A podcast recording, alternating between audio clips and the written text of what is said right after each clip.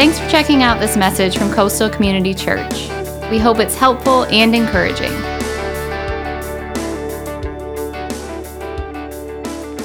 Hello, everybody. As Pastor Chris just shared, I'm Chris Jones. I am our church's outreach pastor. And to everybody watching online today, let me just say it. We say it all the time. We are so grateful you are part of the Coastal family. Be sure to engage with us in the chat throughout the service today. We would absolutely love to hear from you.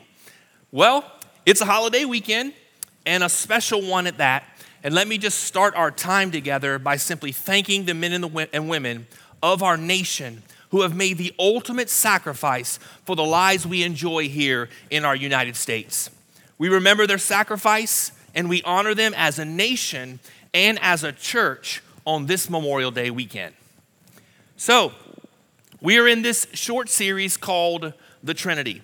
And as Pastor Scott shared with us last week, although the term Trinity is not found in the scriptures, the doctrine of the Trinity is foundational to the Christian faith.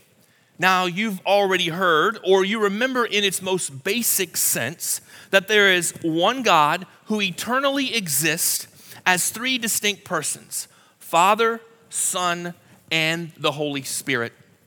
And as believers, there should be in us this inherent desire to want to know all there is to know about the Lord as He exists as one essence in three distinct persons. And as we grow in our faith, we should want to understand what he's like. We should hunger to know how he relates to us, and ultimately, as his children, how we should relate to him.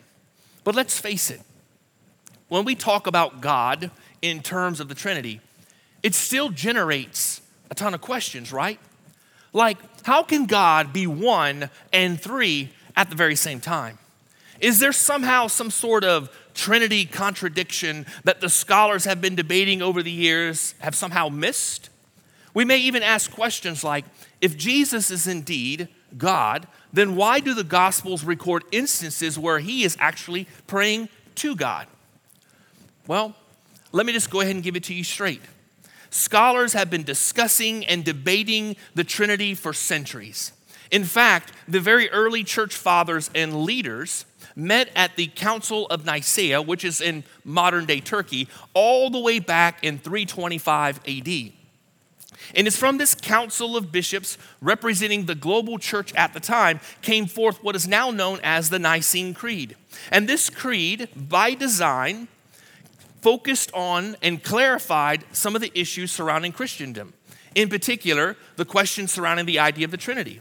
And it concluded with what we now know and have accepted globally as the church as God the Father, His beloved Son, and the Holy Spirit as three distinct persons in one. Now you might be thinking, goodness, that's a lot. Maybe others hearing the message today might be thinking, why am I up here telling you all this? Well, first, I'm, I'm hoping to provide you with maybe a little bit better understanding, but also this, as you see as your first fill in the blank on your outline. And that is, it's impossible for us to understand everything about the character of God. As followers of Christ, we could spend our entire lifetimes, you and I, studying the scriptures, listening to hundreds and hundreds of sermons, perhaps even reading thousands of book and, books, and for some of us, earning diplomas and degrees, and still not fully understand the glorious character, the love, the holiness, and the wisdom of God.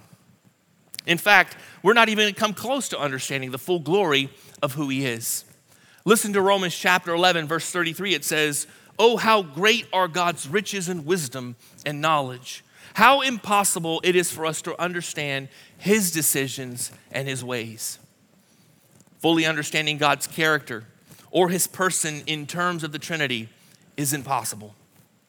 The reality is, no level of thought or imagination can fully comprehend the depths of God.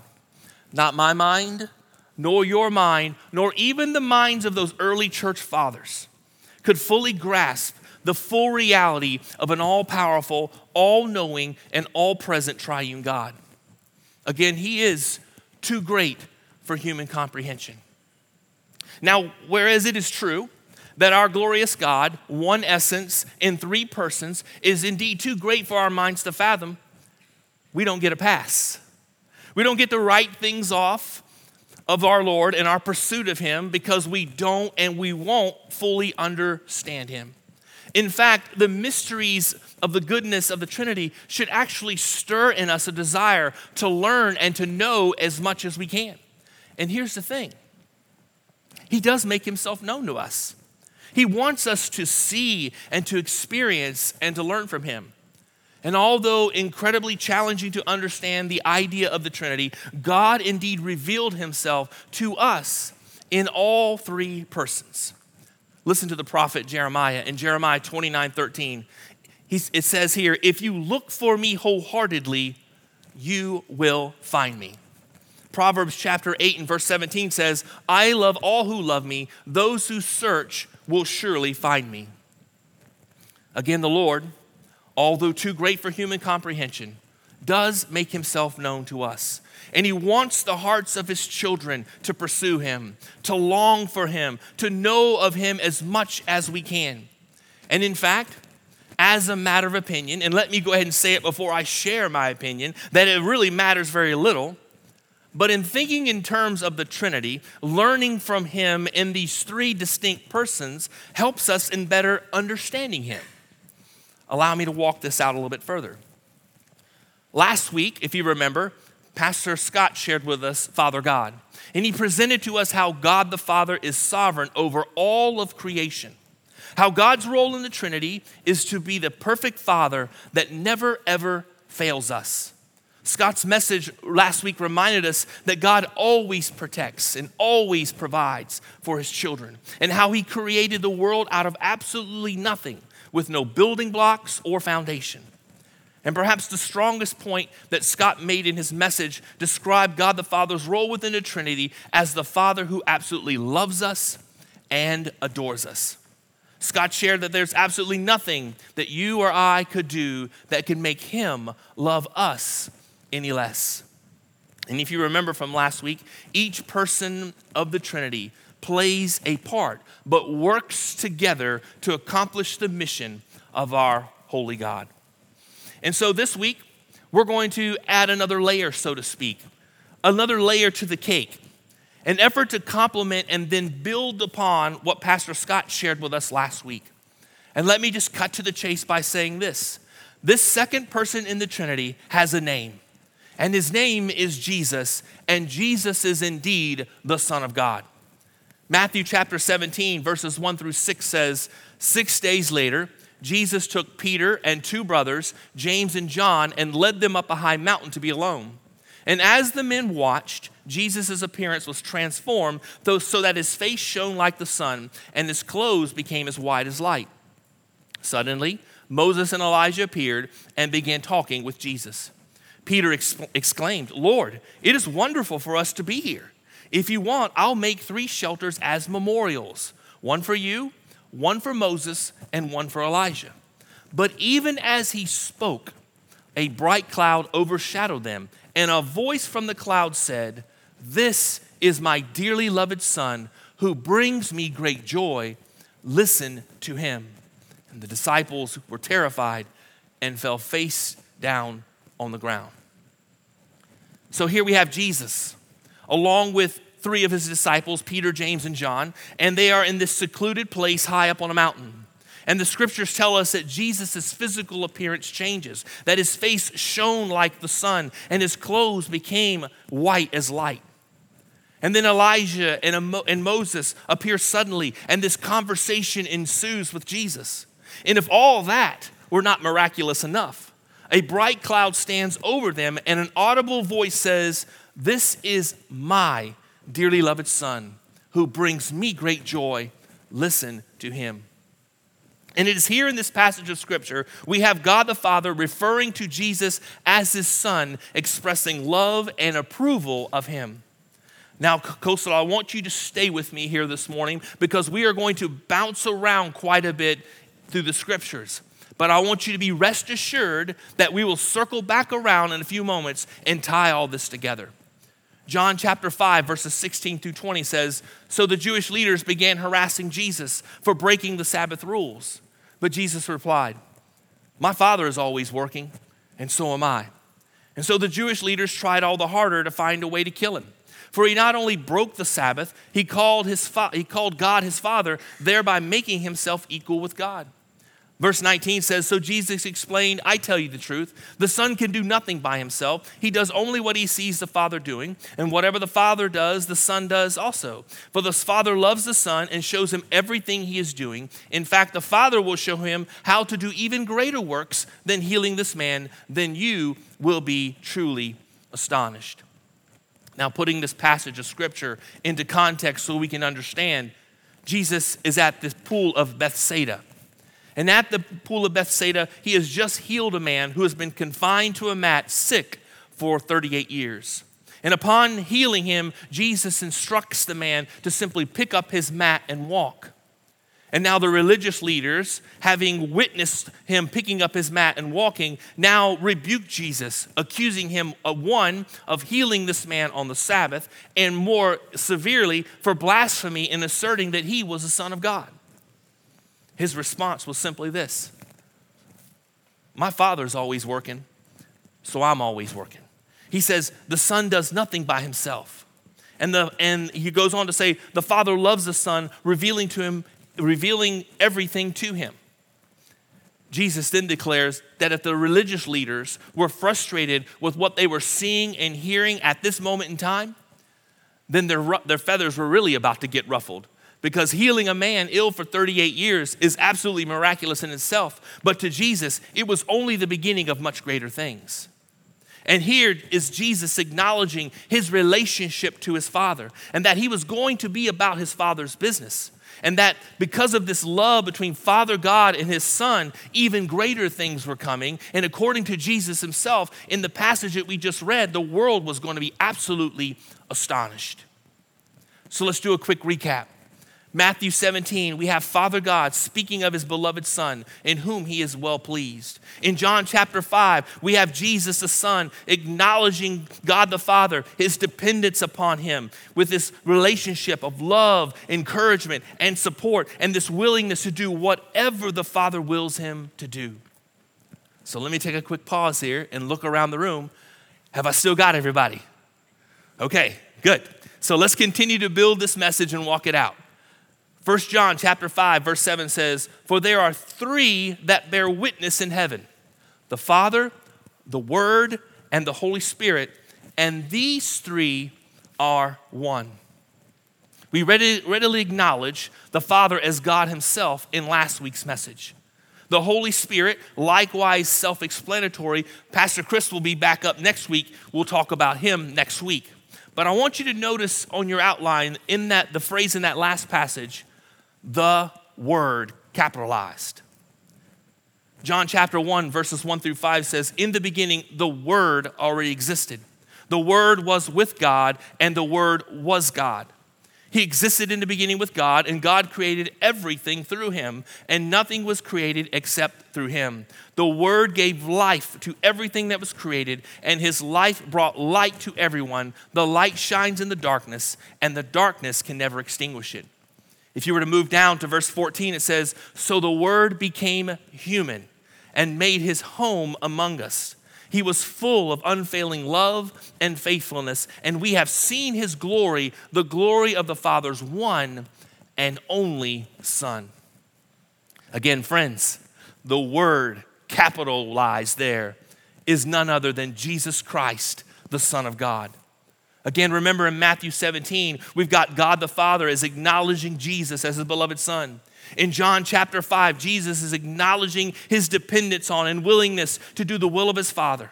Father and Son, two distinct persons. But then in 1 John chapter 5, as we just read, the Trinity of the Father, Son, and Holy Spirit bearing witness that the three are indeed one. Again, one God, three distinct persons. With Jesus himself God's beloved only Son as the second person within the Trinity. Now you might be thinking, well, that's all well and good.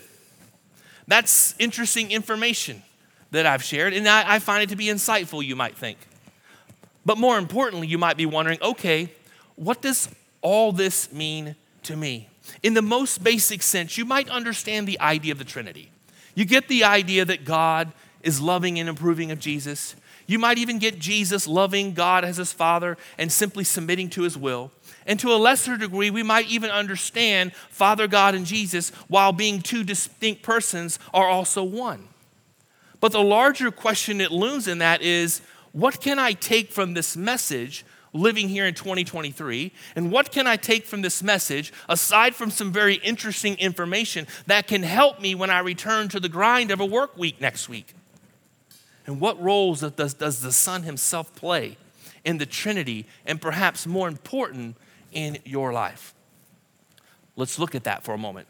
The first one is this Jesus is at the core of God's plan for your redemption. Jesus is at the core of God's plan for our redemption. It's easy to assume that Christ enters the story of redemption in the Gospels, that somehow the Son is not included in the Old Testament, that we start talking about Jesus and referring to Jesus perhaps in the book of Matthew. However, the evidence is that the Son of God is saturated all over God's Word. Colossians chapter 1 and verse 15 says, Christ is the visible image of the invisible God. He existed before anything was created and is supreme over all creation. Again, the Son of God, his existence and presence spans the entire course of time. He was part of the, of the plan of humanity's redemption all the way in the very beginning. In fact, we find God the Father weaving the Son into the plan even in the moments after Adam and Eve fall in the Garden of Eden. Take a look at your outline. Genesis chapter 3 and verse 15 says, And I will cause hostility between you and the woman, and between your offspring and her offspring. He will strike your head, and you will strike his heel. Again, in this particular passage of Scripture, Adam and Eve have already fallen to temptation. They've already sinned and have since broken fellowship with God. It's at this point in their disobedience, having been told that if they eat of the fruit of the tree of the knowledge of good and evil, they would ultimately die. And God the Father could have said at this moment in time, in this moment of sin, that what I've made in Adam and Eve is simply no good. He could have said, I'm just going to scrap this whole idea of eternity as if it is not good. But despite the pain that was going to come, Despite the separation and the consequences of sin, God instituted a plan in the moment of original sin to restore humanity unto himself. At some point in time, through this woman's offspring, one was going to come. And as the scriptures teach us, he will strike the enemy's head. Make note there in that passage of scripture in Genesis 3, Father God doesn't indicate himself would strike the enemy's head. He says, I will use the offspring of the one who sinned against me. The one that Satan enticed into being disobedient to me, the one you deceived and lured away from me, that will be the one who will bring about your ultimate defeat and your demise. Who is the one to come from the offspring of the woman? Well, the scriptures tell us. 1 John chapter 3 and verse 8 it says, "But when people keep on sinning, it shows that they belong to the devil, who has been sinning since the beginning. But the Son of God came to destroy the works of the devil. Again, friends, Jesus is in the lineage of the offspring of the woman that the Father was talking about in Genesis chapter 3.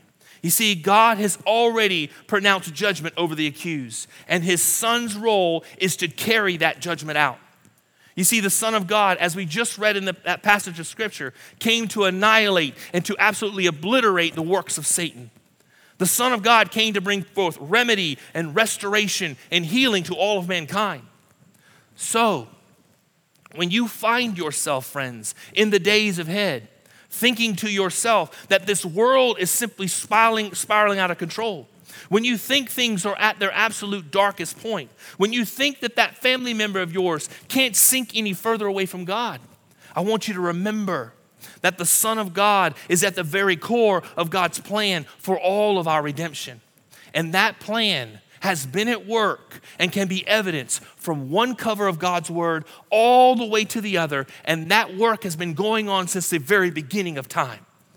And I need for you to know that Jesus, the Son, values you, loves you, and desires you to the point that one of his primary roles at work within the Trinity is your redemption.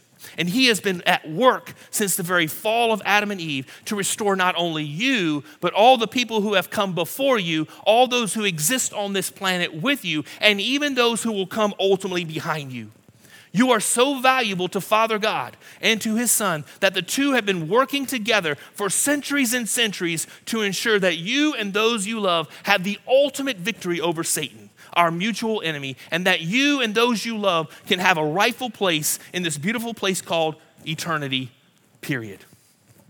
So, again, Jesus is at the core of God's plan for our redemption. And then there's this Jesus relates to us and does what humanity cannot do. Hebrews chapter 4, verses 15 through 16 says, This high priest of ours understands our weaknesses, for he faced all the same testings we do, yet he did not sin. So let us come boldly to the throne of our gracious God, and there we will receive his mercy, and we will find grace to help when we need it most. Life can be tough, right?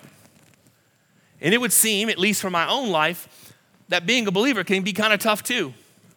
And I'd even dare say that being a believer in Jesus can at times be harder than being a non believer. Now, you might disagree with me, and that's a debate or discussion that we can have at a different time. Nonetheless, I think we can all agree on this that the most wonderful thing about being a believer is Jesus himself. And I have no doubt that somebody needed to hear that today. You see, Jesus has been where you are and he has felt what you feel, and he has overcome the temptations that you are now trying to overcome. And because of his experiences, he understands the emotions, the frustrations, and the temptations you face in your life. Interestingly, there were a couple of Super Bowl ads that ran this past year, and they were regarded as the two most engaged ads of all the commercials aired during the game on Super Bowl Sunday. They expressed a call to have childlike faith, and to love your neighbor. The ads came out about from a web based organization called HeGetsUs.org. But you know what's very interesting about those ads that stood out to me? At the conclusion of those ads is a blacked out screen with a script that reads, Jesus loves the people we hate. And perhaps even more profound to me, Jesus gets us, all of us. What's the point? Well, it's simply this there is no need for us to feel too ashamed to go to our Savior. If anyone can understand what you're going through right now, it's Jesus. Because he has been tempted in all points just like you. Yet he never succumbed to temptation, not even once. Now, I want you to listen to me here, lean in, if you will, stop writing, and hear this. Because I believe the Son of God wants you to know that he understands your dilemma and he has experienced your problem, whatever they might be. He is familiar with disappointment and he is intimate with both pain and suffering. He knows the sting of loss and he knows the temptation to simply want to get frustrated and quit. And Jesus sympathizes when you get upset. For us, it can be tough to relate to the suffering of others because so often we are so immersed and so in over our own heads that it's impossible for us to fully relate to the suffering of the people that are around us. But Jesus, the Son of God, the second person, he, person in the Trinity, gets us and he relates to us and does what we cannot do. Again, the Trinity is so challenging for us to understand. In fact, the vastness and the greatness, the holiness of the Father, Son, and Holy Spirit, again, are too great for our minds to fully understand. God the Father indeed loved his Son, and his Son absolutely loved to do the will of his Father. Two distinct persons orchestrating their distinct roles in this perfect, melodious harmony as one. The Son at the core of God's plan for all of our redemption and relating to us and doing what humanity cannot do for ourselves. And finally, Jesus' role is to serve and to give his life for us. Now, Jesus came to this earth not as a conquering military general or a ruling king. He didn't come with expectations of fine dining, red carpets, or regalia. Jesus simply came to work and he came to serve and ultimately to give his life for us. Matthew chapter 20 and verse 28 says, Again, Jesus was a servant. He washed his disciples' feet, those dirty, smelly feet, knowing it would be those same feet that would scatter into the night upon his arrest in the Garden of Gethsemane. He cooked fish and baked bread and served Peter on the shore after Peter had denied him three times and had abandoned his original role as a disciple and had returned to his old trade of fishing. But more important than that, Jesus served his Father by following God and by abiding in and simply doing his will. That leads to several questions for us. And that is if Jesus was a servant, then shouldn't we be servants as well?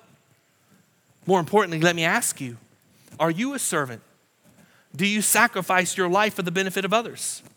Are you giving your life away to others knowing full well you won't receive anything in return? Have you fully experienced this receiving of both blessing and life when you give your own life away? Well, in four days, our church is going to start Summer of Impact with over 45 opportunities for you to serve. 45 opportunities for you to find life by giving your life away. 45 opportunities for you to be like Jesus. There's a calendar in your worship guide right now, and there's an information counter right outside the auditorium door. People all over our city who are hurting and need the love of Jesus. Again, coastal. Jesus served, and the call on our lives is to serve too. So I'll ask you will you make the commitment today to be like Jesus and serve with us? Will you not leave Coastal today until you've made a commitment to sign up for one of the or more of those Summer of Impact projects? Again, the Son came to serve, but also he came to lay his life down for us. Let me share with you one final passage of scripture. John chapter 10, verse 15, it says, Just as my Father knows me and I know the Father, so I sacrifice my life for the sheep. Again, Jesus sacrificed his life for ours. God gave up his beloved Son for us. And the Trinity, although very interesting to talk about, it's tough to understand. It's neat to hear about God simply being pleased with his Son and the Son simply doing the will of his Father. It's encouraging to know that God has been at work with this plan of redemption all the way back since the very beginning of time that Jesus sympathizes with all of humanity, to know that He, the Son of God Himself, gets us. But you have to understand this all is lost outside of the gift of eternal life. In Romans chapter 3, the Apostle Paul teaches there are none who understand, there is none who seek after God. In John chapter 14, Jesus himself would say, I am the way, the truth, and the life. No one comes to the Father except through me. And then Romans chapter 10 if you declare with your mouth that Jesus is Lord and believe in your heart that God raised him from the dead, you will be saved. Perhaps you're hearing about Jesus for the very first time, or the Lord has perhaps shown you something new about himself today. Or maybe you're in a place where you've simply drifted away. Know that Jesus, the Son of God, the second person in the Trinity, he loves you, he died for you, and wants a relationship with you.